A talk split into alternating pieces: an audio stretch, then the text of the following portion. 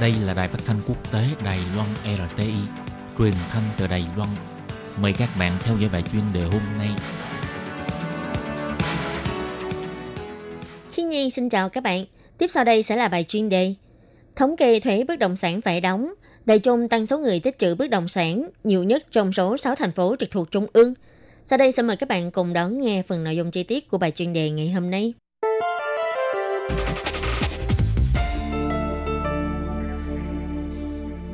Theo thống kê của Bộ Tài chính, năm 2019, toàn Đài Loan có tất cả là 685,5 nghìn hộ gia đình phải đóng thuế tích nhà.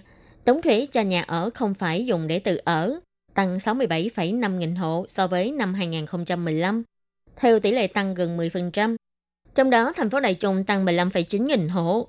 Theo suy đoán, có thể liên quan đến việc miền Trung ngày càng phát triển, dẫn theo nhiều dự án khai thác phát triển tại đây. Công thức để tính thuế nhà cửa sẽ dựa trên giá trị của nhà phải đóng thuế, nhưng với lại thuế suất. Thuế suất này sẽ tùy theo tình hình của từng nhà mà có sự khác biệt.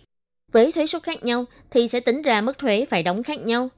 Trong đó chủ yếu là phân biệt nhà để cư trú và nhà không để cư trú. Trong hạng mục nhà để cư trú thì cũng có phân biệt ra nhà tự cư trú và nhà không phải tự cư trú. Nhà tự cư trú là chỉ nhà người dân dùng để tự ở, theo quy định là trên toàn Đài Loan không được sở hữu quá 3 bất động sản. Khi quá con số này sẽ bị xem là nhà không dùng để tự ở, phải đóng thuế với thuế suất cao hơn. Một số huyện thị còn quy định thuế suất nhà cửa sẽ dựa trên số lượng bất động sản mà người đó có để tính. Người có càng nhiều nhà cửa thì thuế suất sẽ càng nặng. Đó chính là thuế tích nhà mà mọi người hay gọi. Căn cứ theo thông báo thống kê mới nhất của Bộ Tài chính, Thuế tích nhà bắt đầu chính thức được thực thi từ năm 2015. Số hộ gia đình phải đóng thuế này trên toàn Đài Loan đã lên đến là 618.000 hộ và tiếp tục tăng từng năm.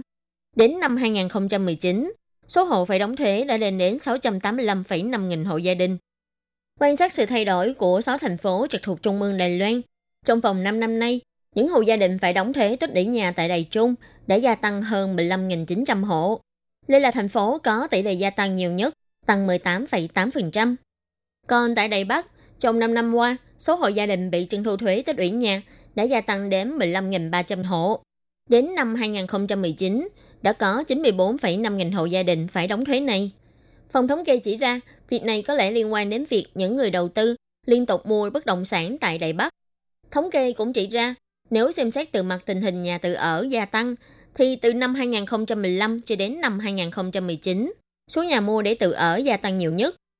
Trong vòng 5 năm, tăng thêm 45.000 hộ, tỷ lệ tăng là 6,9%. Từ năm 2019, số hộ gia đình mua nhà để ở đã tăng hơn 700.000 hộ.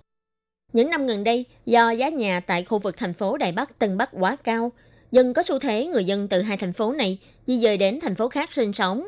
Giá nhà tại khu vực Đào Viên tương đối thân thiện, nên đây là thành phố thu hút rất nhiều người dân đến đây. Vì thế dẫn theo việc gia tăng người dân mua nhà tại đây để ở.